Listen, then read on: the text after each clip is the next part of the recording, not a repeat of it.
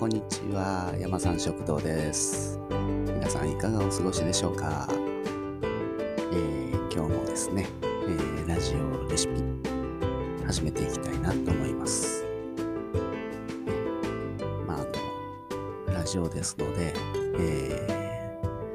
ー映像とか写真とかございませんので、まあ皆さんの想像にお任せしながらのレシピを読み上げていくんですけれども、まあちょっとね、美味しいなって思う、美味しそうやなって思うようでしたら、えーぜひ、あの、作ってみてください。概要欄の方にもね、あの、ブログのアドレスなんか貼っておきますので、そちら見ていただければまた嬉しいかなと思いますので。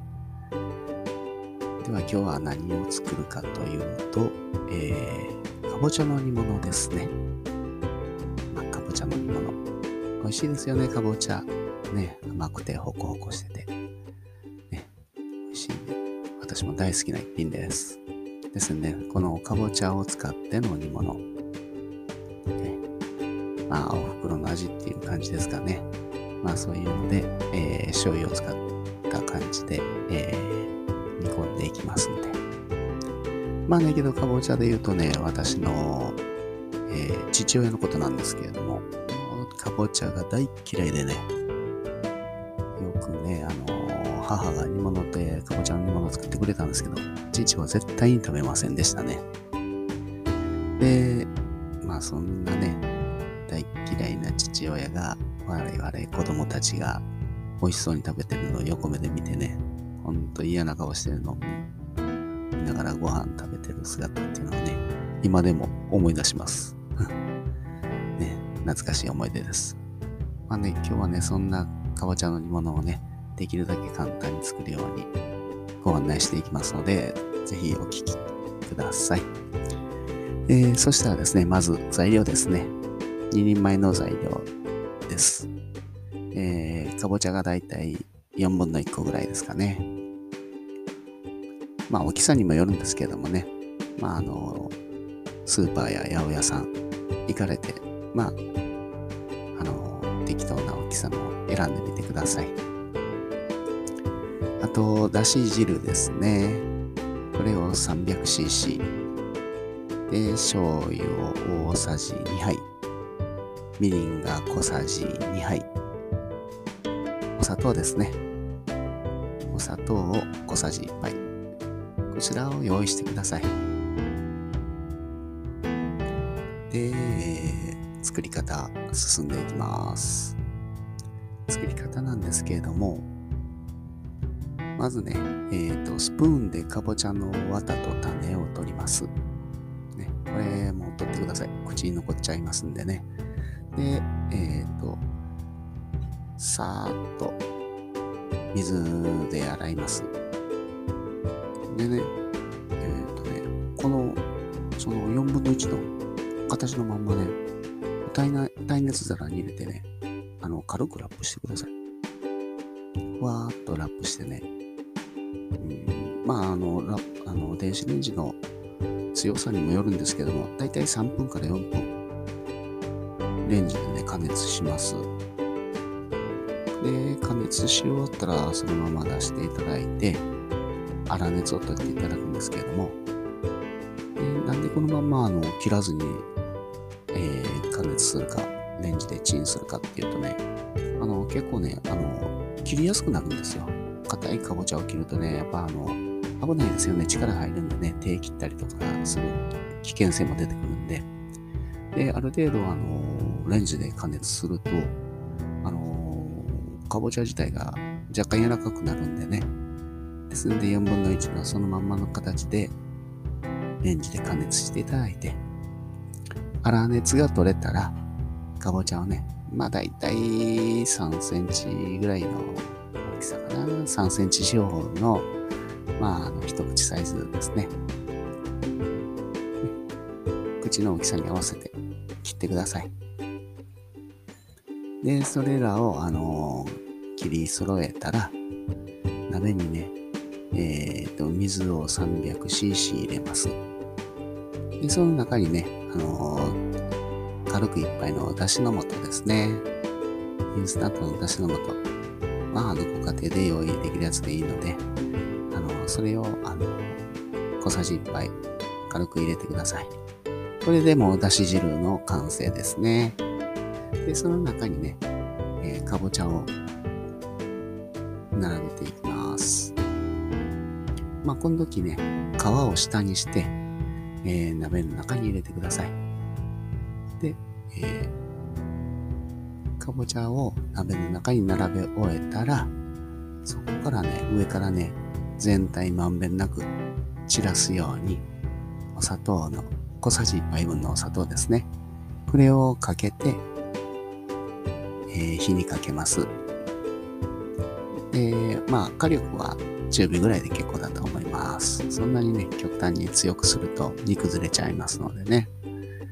で、えー、鍋の中のね、だし汁がね、沸騰してきたらね、えー、残りの調味料ですね。先ほど言った、えー、醤油とみりんですね。醤油が大さじ2、大さじ2杯。で、みりんが小さじ2杯ですね。これをね、えっ、ー、と、またこれも全体に回し入れるようにして、なく入れて、で、えー、火力はだいたい中火の弱火ぐらいで、コトコトコトコトとね、15分ほど煮込んでください。で、えー、この時ね、あの、アルミホイルで、えー、っと、鍋よりも一回り二回りぐらい小さめのアルミホイルで丸く形作ってね、真ん中の方を爪楊枝で4、5箇所ぐらい穴開けて、落とし蓋みたいなのを作っていただいても結構ですよ。あの、鍋の下に、あの中にね、入るぐらいの蓋があるんでしたら、そのままその蓋を使って落とし蓋していただいても結構なんですけども、で、それで、えっ、ー、と、15分ほどコトコト煮込んでください。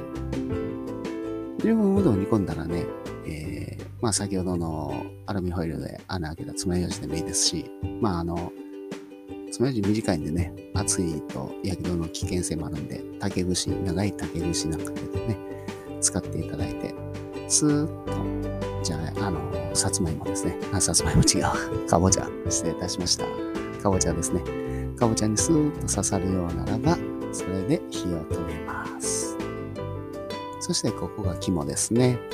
で、その火止めたら、その鍋のまま、蓋をして冷めるまで置いといてください。これはね、あのこういったあの、かぼちゃなんかの煮物なんかですけれども、冷める過程において、しっかりとその食材、具材にですね、味が染み込んでいくんですよね。ですんで、できたからって言ってすぐにお皿にあげるんじゃなくて、そのまま鍋のまま、えっ、ー、と、置いておいて、味をしっかり染み込ませる。これがポイントですよね。で、もう粗熱が冷めたら、まあこれでもう完成なんで、あとはもう食事するときまで冷蔵庫で置いておくとかで結構なんですけれども、まああの、冷たくてもね、美味しいんですけれども、あったかいのがお好みならば、またそのままあの、鍋で火をかけるか、まあお皿に入れてレンジで 加熱していただくっていうのがいいと思います。まあ、これでね、出来上がりなんですよね。で、まあ今回の調理にあたってのコツとかポイントっていうことなんですけれども、あの、一番最初にでか電子レンジであの加熱することで、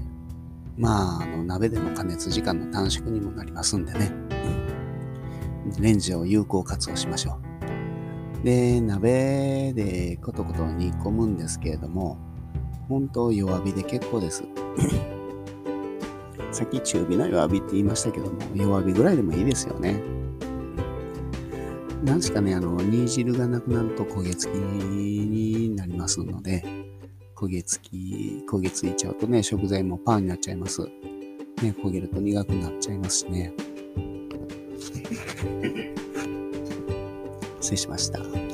ですんでね、えー、まああの、火にかけてから鍋から離れないっていうのでね、ちょっと15分ほど付き合っていただいて、まあその間横で何かを切っておくとか、他の仕込み作業しておくっていうことで、まあ忘れそうならばタイマーをかけてね、しっかりと15分ほど経ったら気がつくような感じで、焦げ付きには注意してください。で、さっきも言いましたけども、煮物っていうのはね、冷めていく過程でもうその食材に味が染み込んでいきますんで、火を止めて蓋をして、まあしっかりとね、鍋のまんまあの味に染み込ませてください。で、今回なんですけれども、あの、かぼ、あの、えー、かぼちゃですよね。えー、かぼちゃなんですけれども、えー、大概ね、煮るときね、あの、お料理屋さんとか行ったらね、面取りしてるんですよね。綺麗にね。で、今回はね、あの、もうご家庭で食べますし、私も家でいつも食べるときはね、そんな面取りはしてません。の、これぐらいの煮る時間でね、煮崩れしないんでね、面取りっていうのはまあ大体煮崩れ防止のためにするんですけれども、まあそれが、ね、もうこれぐらいの時間でしたらもうそんなにぐちゃぐちゃに潰れたりしませんので、で、まああの、強火でね、ぐつぐつぐつぐつ煮込むと、まああの、煮崩れの原因もなりますけれども、今回は、まあ中火、もしくは弱火で煮込んでますんで、あの、煮崩れの心配もないんでね、面取りしてません。ただね、あの、まあ、あの、見た目とかで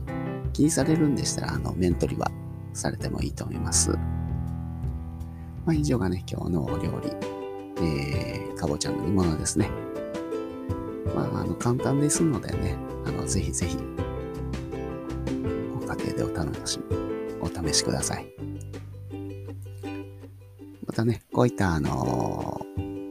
私のラジオでこういったあのラジオレシピっていうのをやっていこうかなと思いますので、ぜひ皆さんお付き合いのほどよろしくお願いいたします。美味しそうやなって思ったらね、あの、ぜひ作ってください。では、ここまでお聴きいただきましてありがとうございました。また、あのこれからもいろいろなレシピを紹介していきます。まあ、こういったね、今日みたいな定番のレシピもありますし、まあ私のオリジナルのレシピもありますので、まあその時その時お楽しみにお聴きください。それでは皆さん、お付き合いありがとうございました。そしたらまた次回お会いいたしましょう。山さんでした。ありがとうございます。失礼します。